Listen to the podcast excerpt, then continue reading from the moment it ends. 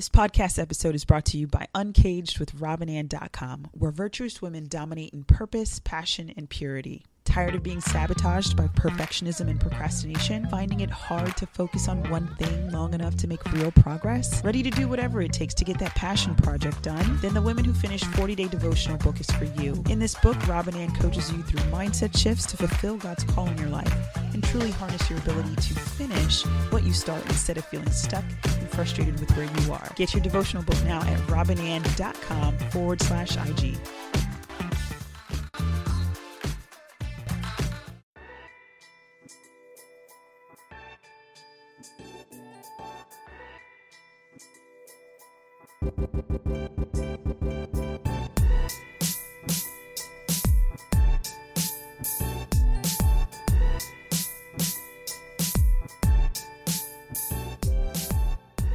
There's no way around this.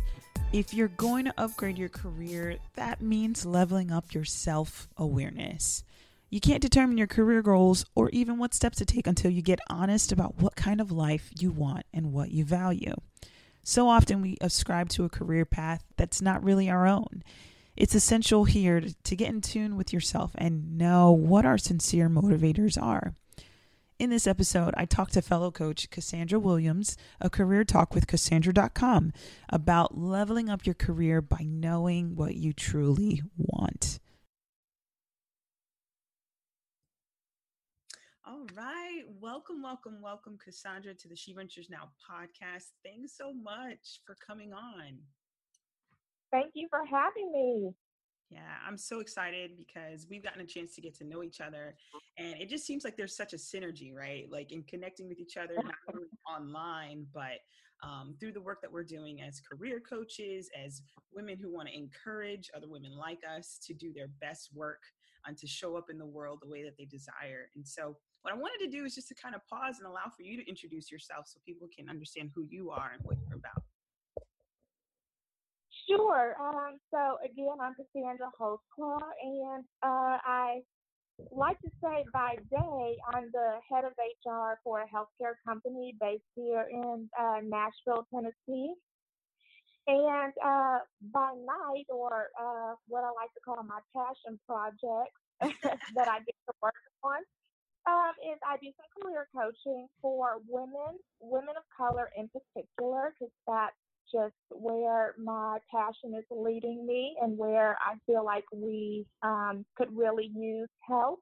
Right. As well as I have two brands. I have Career Talk with Cassandra, which is a career coaching brand focused on helping women identify what they're passionate about and elevate to the next level in their careers. And then I also have Coins Over Gossip. That is, which is more so of a leadership development brand for women of color, and that is empowering women in the workforce to pursue that next level in their career, that next level of leadership, and get more seats at the table. This is great. You know what I love about hearing your background and your bio is that I don't feel crazy, right? Like I feel from you that I get this vibe that you're on a mission, that you have a day job, you have full life, right? A full life of responsibilities, but you are making space for your passion projects and you really want to serve and impact people. So I'm just thrilled again to have you on the podcast. I feel like we're sisters, in this. Yeah. So here's the first question. How did you become you? Because I know, we create these profiles of ourselves on our websites and our brands. And a lot of times, and this is why I created this podcast, is for people to hear the story. So how did you become you? Well, I would say that for some reason, when I was younger, I was kind of seen as the voice of reason, in my group of friends. So they would always come to me. I don't know how I became so wise to them, but I enjoyed being kind of put on that wisdom pedestal. But they would always come to me for advice, and I enjoyed coaching them about just random things, boyfriends or what should I do about this situation in school? So I did a lot of that at a young age. And later on, as a high school student, I got connected with my mom because my grandparents raised me, and then I kind of reconnected with my mother when I was in high school. So I spent a lot of time with her, and she was a businesswoman.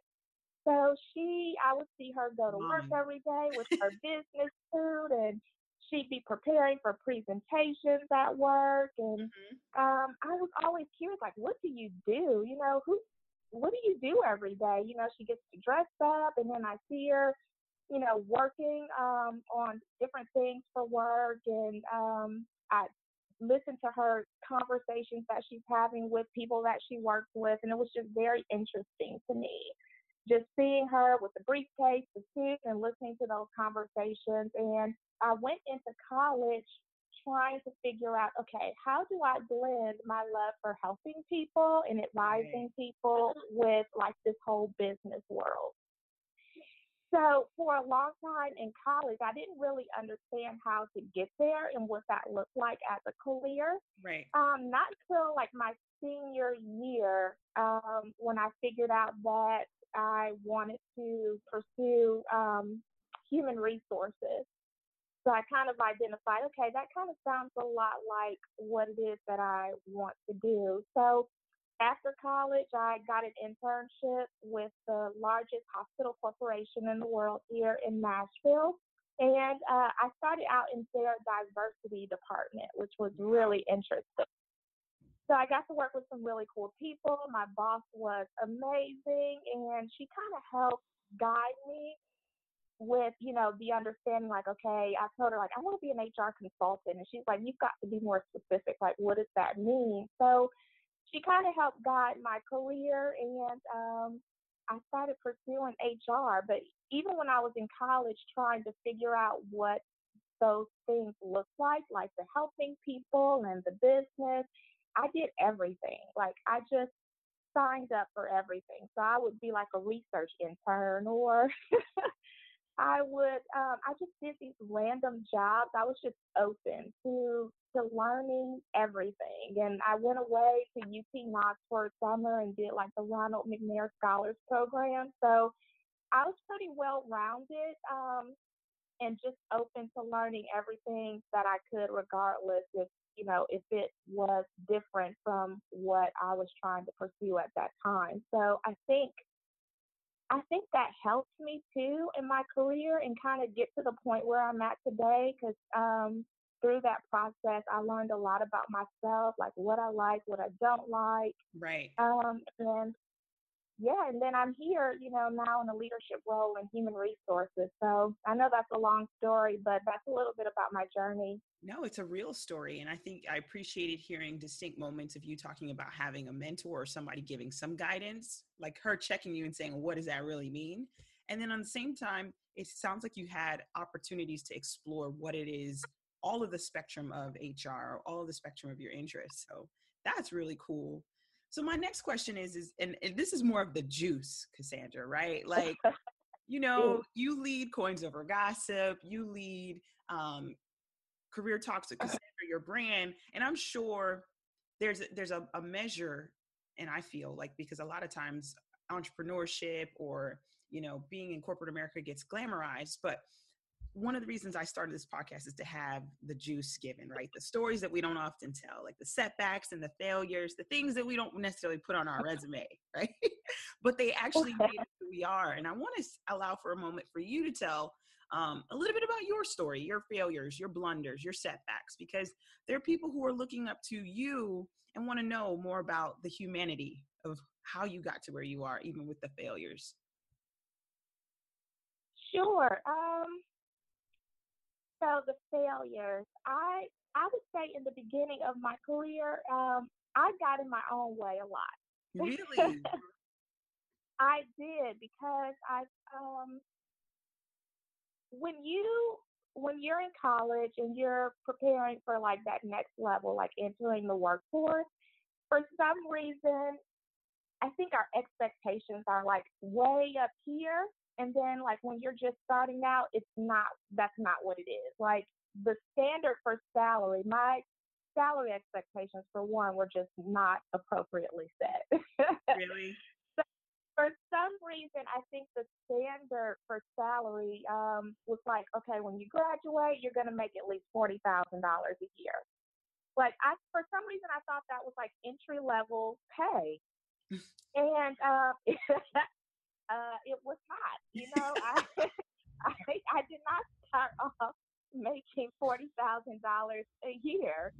So I kind of went in with it. It was a little bit of a shock. Like, how much are you offering me? You know, I started off making like $13 an hour.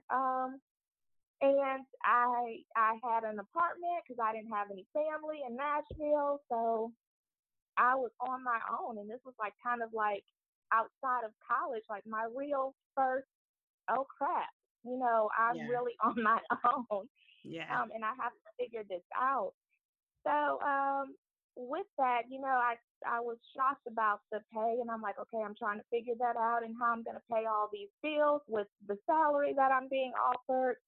And then also just kind of having a lack of confidence as well, because you're in this completely different world, right? Like, it looks so different from my college experience. And I'm, you know, it's where people, you can't trust people, you know, like you probably could when you were in college. You know, everybody doesn't have your best interest at heart. So when you're a student, you know, you kind of have that security blanket because everybody, teacher, staff, you know, they're all rooting for you and trying to do what they can to help you get to the next level versus getting into this workforce environment where you're like competing, you know, and you feel the competition and, you know, somebody's ready to throw you under the bus or, you know, you just go through all of these different things that you're not used to.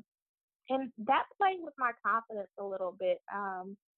Early on in my career, and I'm like, can I really do this? Maybe I should just do what they're telling me that they think I'm good at right now and just focus on that instead of, you know, expressing my desire to be at this level. Like, maybe I just need to stay here for a little while and see what I need to do, just almost like waiting to be told, you know, what to do as opposed to really taking control of the situation, being proactive and going after what you want. So I think as a result of that, like, you know, there were definitely times when I was passed up for promotional opportunities because I did not speak up and I kind of didn't really understand how to navigate, you know, the workplace in the beginning.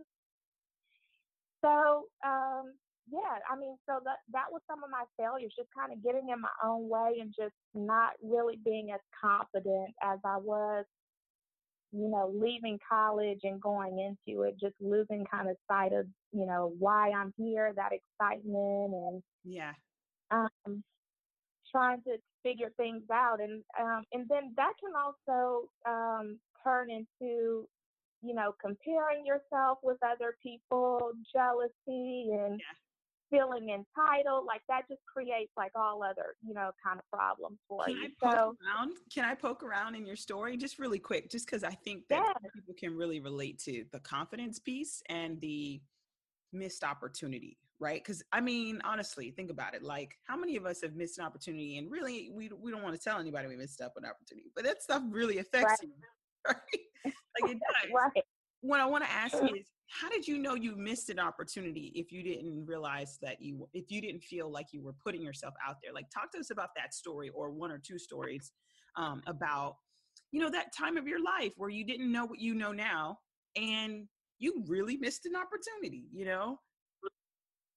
Yeah. So when, so after my internship with the first company that I mentioned, I accepted a position as an HR assistant. So I literally started from the bottom. Right.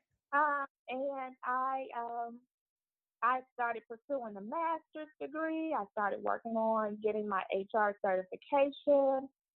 So I was just in this HR assistant role, and I liked what I did, but I was also like, what am I doing? You know, I'm about to have a master's degree. I'm about to be certified in HR. I'm at that time probably making between $16, $18 an hour. I'm like, what is going on? You know, this is, what's the next step for me? You know, is this all that happens? Like, how do I get to the next level? So there was another young lady that was in a similar role within another division of our company. So it was still HR, but it was like where I worked in the health plan division, she worked in the shared services division, and we were peers. And the next level HR position became available. And I was very interested in that opportunity. And I thought, because I was doing such a good job being an HR assistant, I know all my performance reviews were great. I always got good praises of my work. I thought naturally they would just consider me for it. You know, I did not imagine that they would pick somebody else. So I never said anything. I didn't apply for it. I just thought, hey, an opportunity became available. Surely they're going to give this to me, because they talk about how good of a job I do all the time. So I wasn't even thinking about it. But they gave it to this other girl. And I was like, wow, you know, and I talked to my boss about that too. And I just said, this was, you know, I was interested in, you know, that position. Will there be other opportunities later? And she's just like, I had no idea that you were interested in moving up. And I'm like, whoa, okay. And it happens like that too. It's just crazy. I know. I was just so shocked. And just kind of looking back on that situation, I noticed some things that girl was doing at first, and this is my fault, and this is what we tend to do sometimes. Like, I made it a race issue. And it really wasn't about that. You know, I think we're quick to say, oh, she must have got it. She's white, I'm black. Not saying that that doesn't happen in some situations, because it absolutely does, but really this was my fault. Like, I did not take action, and I did not express interest. I was assuming that people would look at my hard work. Yeah, making assumptions. People would look at my hard work and they would just give that opportunity to me. So, Cassandra, that's the nugget. That's the deep stuff that people, we all struggle. We it happens. You know, we assume that somebody is going to advocate for us. Exactly. And that's just not how it works. That was a young Cassandra in the workforce. Thanks for sharing. Too many assumptions. Yeah. Well, thank you for sharing that story. I think that people can definitely relate to that, because it's so palpable, right? Like, when you miss an opportunity and someone tells you, if you just said something, I would have had your back, you know? Like, I think totally relate to that. And especially, you know, even though it's sort of controversial, the whole, is it a race issue or not? Because in some ways we're not in the same room as, you know, when people of the same race are talking. So we don't know what was said. So it's always a mystery, and you never want to be a race baiter. But I can understand how you could maybe mix that. I could totally relate to that, and I totally understand. I think a lot of people can understand. So let's go into aha moments. I think we're already segueing there, but I really want to allow for a moment for you as an expert, as a coach, you know, as someone who's leading Coins Over Gossip, Career Talks with Cassandra, for you to express any other aha moments, not just in your personal life, like your journey, but also in you talking to an array of younger women or women in your field or peers about, you know, career evolution or just up-leveling themselves. Talk to us about thought patterns that you've had to dispel in either yourself or others. What are some of those aha moments? Some of those aha moments, I would say, really understanding what it is that you want Mm-hmm. That was big for me when I figured out that once I do the work and actually figure out, okay, I'm saying that I want this position, I want this salary, really understanding, okay, and getting to the bottom of why do I want that? What could that do for my life? Like, why am I so set on getting to that certain position or getting that salary? Is it because people are telling me that that's what I need to do, or is that something that I really want and I've worked it out to where I understand this is what this is going to do for me? I've mapped out my career path and said, okay, if I do this, then it's going to get me to here in 3 years. Like, do I have a plan for why I want that, or is that just what I'm being told? That's the right thing to do. And once I really kind of settled into that and started doing the work, and for me, what that looks like in terms of career progression is I always look at, so right now I'm the director of human resources, and the natural next step for me is a vice president or chief human resources officer. Mm-hmm. So what I'm looking at right now is job descriptions for those roles that I want. So, and just seeing like, okay, what's on this job description that I'm not currently doing now? Right. And how can I incorporate that into what I'm doing right now? Absolutely. Yeah.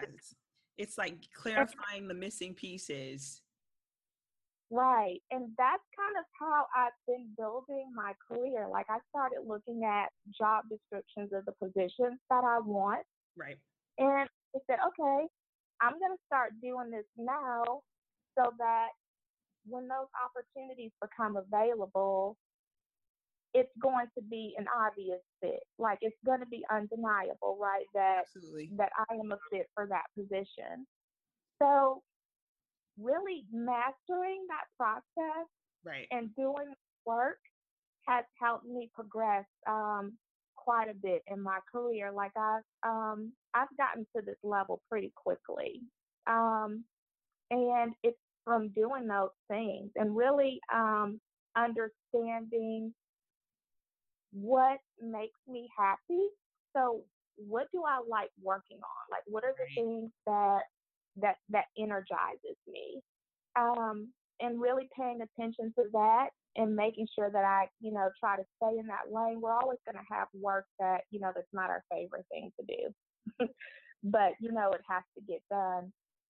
But if you stay focused on what makes you happy and try to stay in that pocket of, okay, I'm going to continue doing these things, staying like energized and understanding what that is, being aware of what that is, then you'll continue to be happy doing work that you enjoy. And then you'll also continue to progress in your career. So I think like aha moments for me throughout my career just really has been understanding me and what it is that I want, what makes me happy, what work makes, like I said, energizes me, makes me happy. And the more you get to that place where you're working on that and understanding who you are, the better you can articulate that to other people. I think what I love about what I'm hearing from you is something that is a continual thread as career coaches or people who are just like us, who are in the spectrum of helping professionals, career counseling, career consultant, etc. What I'm hearing is how important self-awareness is. And I think it's a lot of people, because we kind of undervalue what it is that we want, because there is a level of, you need to know what you want. You need to know what they need. So it's like sometimes we can tilt the scale to be all about what they need and what connects to the coins, what gets the money, but we forget. And it's funny, there's this tagline that it's like an alcoholic beverage company. There's a tagline that they use called, it's a marketing tagline. and it's called Joy Will Take You Further. And it's for alcohol. It's an alcohol company. It's crazy. But that same concept to me is coming out in what you're saying, because if you don't know what you want, you're going to constantly feel frustrated chasing, well, in my opinion, chasing money and delivering on what people need, but not recognizing that you need to be about your long-term happiness. Does that make sense? Absolutely. Yes. So I love that aha moment. Are there any other aha moments you feel like you've brushed up upon, especially as you're serving women and feeling like they're coming at you with so many different things? Yes, salary negotiation is always a big thing. I hear that a lot. I get a lot of questions about that. As you know, we all know the statistics, you know about women. Yes. Girl. Ay. Talk to us. Underpaid, pay inequality. We hear about this all the time. So, one of the big things that I learned in terms of salary negotiation is I always have like this visual when I talk about it of being at a poker table. And the employer, they already are in a powerful position. They have a strong hand of cards already. Right. So you have to come to the table, with something that's going to change the game, right? Come with it. Talk to us, Cassandra. Talk to us this Saturday morning. Break it down. Break it down, Cassandra. So really understanding when you come to that table, you have to be ready to play the game. You have to know how to play the game. And you have to know what you want, why you want it, and be prepared to offer something for it. So a lot of people think that, when they negotiate, they're just like, okay, I'm just going to negotiate just because I know that's what I'm supposed to do. Like never accept the first offer. I'm just going to automatically tell them I want $5,000 more and I have nothing to justify why I want $5,000 more. And that's just not going to work at the table, right? I mean, that person, that employer already knows their budget, what how far they're willing to go. We don't know that information. So we really have to know, okay, why am I asking for more money? Right. And how I'm going to be able to, how I'm going to show them that I'm worth it. Like, how can I articulate my worth for that amount of money that I'm asking for? And that can come in many forms, right? So if you've got more education, there may be a card for that you can pull, but you need to be able to show how that education is related to that job that you're going to be doing, because right. You can't just have a master's degree right. in art and say,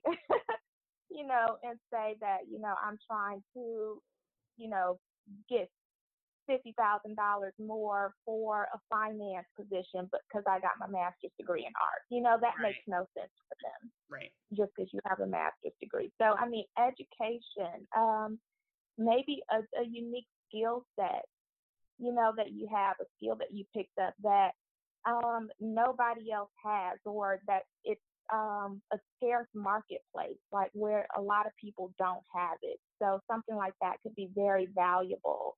I've done interviews before where I've understood what they were looking for, and I've come prepared with my strategic plan of how I'm going to be able to solve that problem.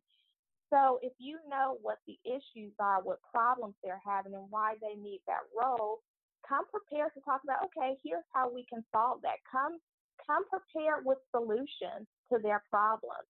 That is also going to increase your negotiating power. So you really have to have a hand to play when you're trying to sit at the negotiation table. And that has worked really well for me over the years. Yeah.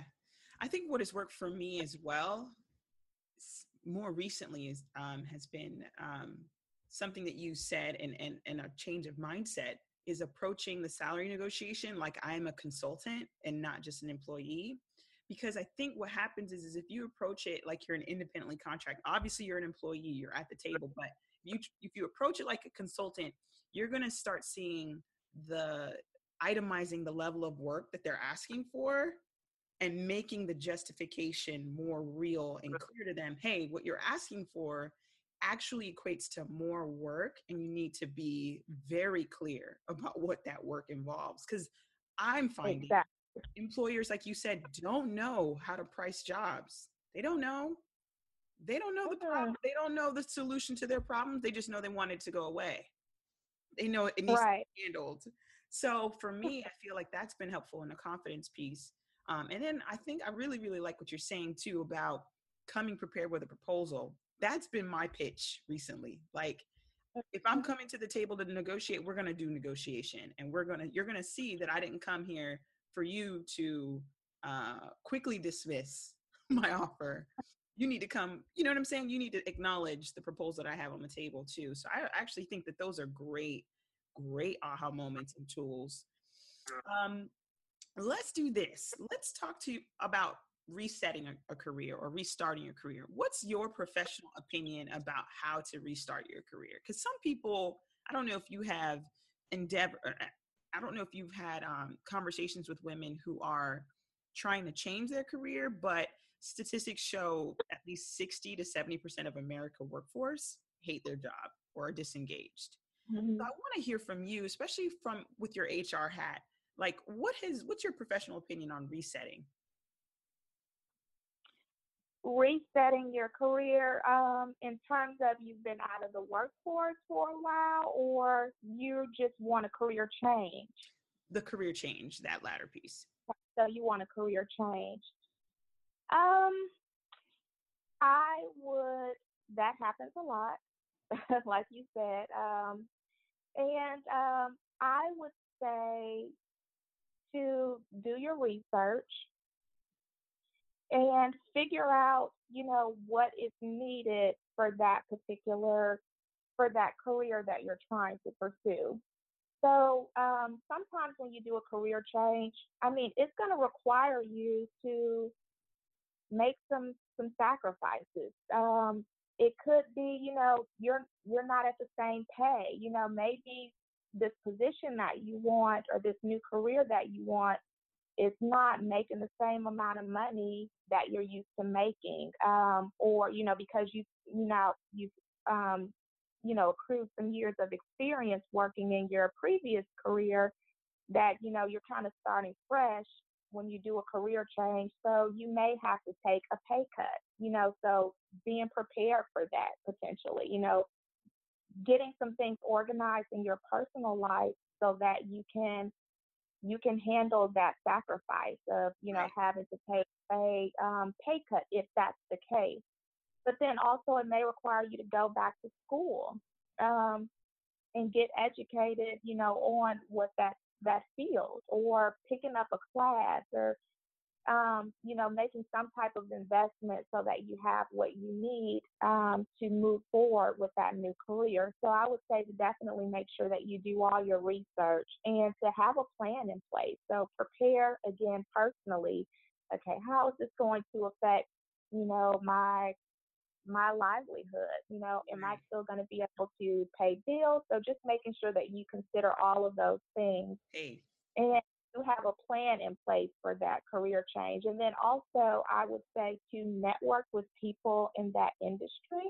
Mm. So LinkedIn is a great tool, right? I use LinkedIn faithfully. Do you? That's good. I do. I love LinkedIn. I think it's underutilized by a lot of people. There's so many perks and benefits to really use LinkedIn, and I would do that for networking and connecting with people, maybe setting up some informational interviews is what I call it, because people love to talk about what they do. No pressure. Like if somebody reaches out to me and say, I see that you have a background in this, and I really am interested in learning more about it and need some advice, I'm like, come over. I love to talk about what I do because I'm passionate about my career.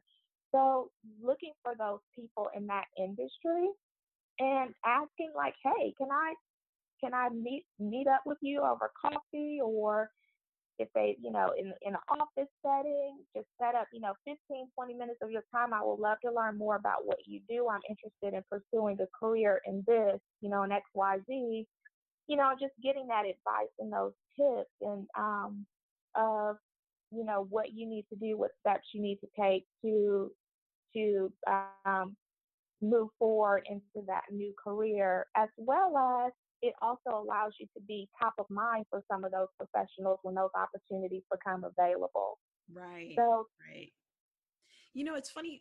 I totally appreciate your input on that question, because I think there is a fear of change, especially with your career. Yeah. There's a form of, and this is me and my intuition, I think the fear of change is natural, but I think also the fear of being vulnerable or appearing vulnerable in that career change is also natural, because it's in essence, what one has to say is, I'm changing my career because either I don't like what I'm doing or I have changed my desire. Like, you know what I mean? Like, people evolve, people's desires change, their makeup, like their family commitments, their family dynamics, whatever change, companies change.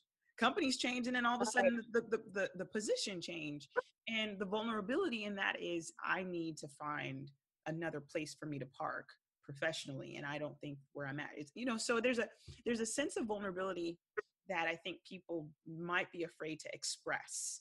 And what I'm realizing over and over again, when I do these interviews with for this series of upgrading your career, and when I ask that question, I'm hearing this continual thread of, you're probably going to do some of the same things you did to build your career up until that point, networking, researching, creating a plan, making sure your finances you tie up the loose ends on what your finances need to look like. But those tools now, LinkedIn, having informational interviews, those are things that we can leverage. So it's just been good. And I think it inspires confidence when hearing someone like you say, these are the things you should be doing and you can do it. Don't overlook it, So that's good. Right. All right. Are you ready for the rapid fire questions? Because I'm ready. Yeah. All right. Cool. So the rapid fire questions are short answers, but these are questions that I think are general questions that anyone asks around their career, and they're about upgrading our career. Obviously, that's the series we're in. If I ask you to, kind of drill down on your answer, obviously you can expound a little bit more. So the first question is, what is Cassandra's best tip on improving your networking skills? Best tip on improving networking skills, I would say to be strategic and to commit. Nice. Go ahead and drill down a little bit what strategic means. Yeah. Whenever I just being intentional about it, so whenever I go to networking events, I know the type of person that I want to connect with. Right. So making sure that you understand who you're trying to connect with, why you want to connect with that person. And then the commit piece is making sure that you follow up and that you actually do carve out time for networking, because it takes work. It is. It takes work if you really want to, build relationships and really get the benefit, of those, being in relationships with the right people. So agreed. Second question, best advice on finding a new job. Best advice on finding a new job. Research.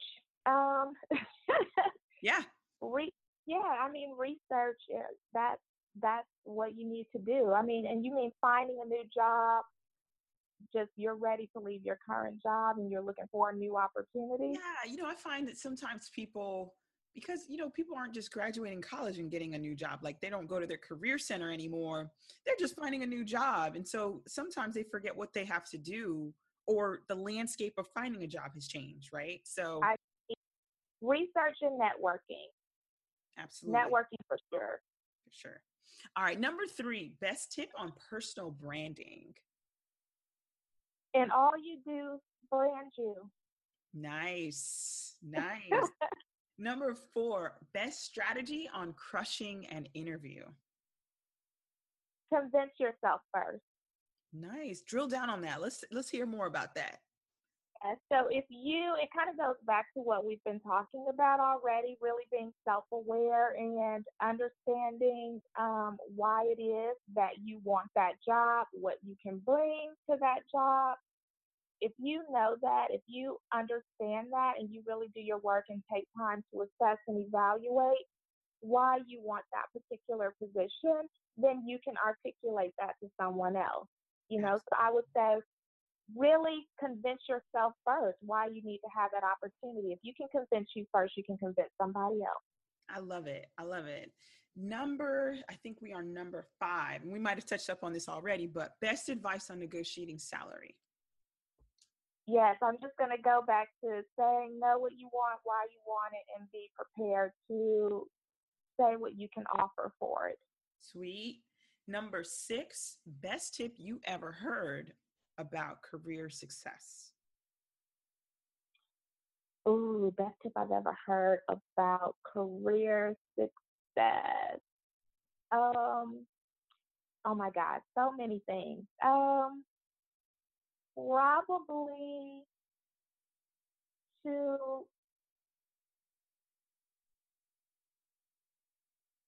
be the expert.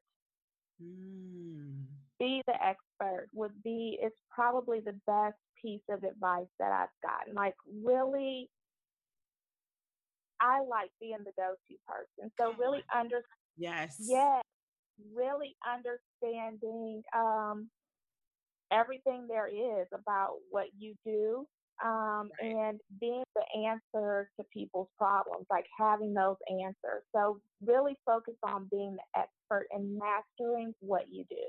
I love it. I love it. I love that answer. Number 7, best song or success quote that motivates you.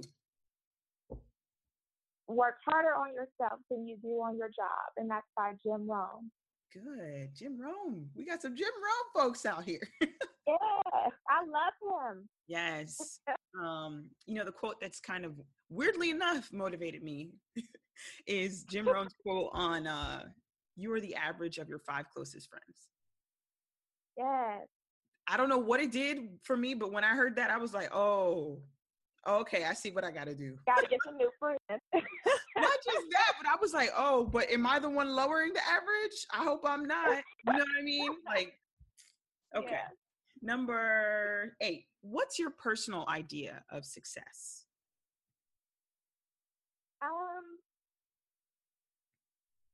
I would say being happy and living the life you want to live. Agreed. And number 9, it's our last rapid fire question. What book would you recommend to the She Ventures tribe and why? So I don't know that this book is like widely known, but it has been one of my favorite books, and I actually just read it like a few months ago, and it's one by my bishop. And it's called No Opportunity Wasted. Okay. And it is amazing, like life-changing, because there are, I think you would automatically assume that because it's by a bishop, like there's all these, like, it's like very religious or, you know, all these, you know, but it's not. Like it's very practical, and has these principles about success, and things that you can do, like, you know, laid out very well, you know, steps that you can take, things that you can do to take advantage of opportunities, and to understand how to identify opportunities. It's just one of the best career books, I think, that I've read. And then it also has exercises after each chapter that allows you to kind of process what it was that you just read and work through it. So it's almost like you have like your own workshop as you're reading this book that you're going through. So I really like that, and I think it would be helpful to a lot of people. You know, I appreciate books that have end of the chapter questions and tasks. Because it just, I don't know, it makes me feel like the mentorship from the book is real. Like they're giving me action. Yeah. What's your bishop's name? So we can make sure that I have it in the show notes. It is Bishop Joseph Walker III. Nice. Yes. And then the ultimate. Okay, go ahead. Oh, I can email that to you too if you want to share it. Absolutely. And then the grand finale of question is, what's the number one thing you believe keeps people stuck in careers they don't enjoy? Fear. Yeah. And what's the number one thing they should do to get unstuck? To trust yourself. Nice. Spoken like a true woman of wisdom. Trust yourself. Yeah. Well, listen, Cassandra, it's been a pleasure and a joy. I'm honored that you made the time to get on this podcast episode. I feel like there's a lot of things you said, from your story, your background, to your aha moments, and obviously the rapid fire question answers that people can pull from. And I'm just really, really excited about the journey you're on, especially with the upcoming conference, Coins Over Gossip. I think it's in the fall. And I'm just thankful that we crossed paths and we now have a relationship and a network.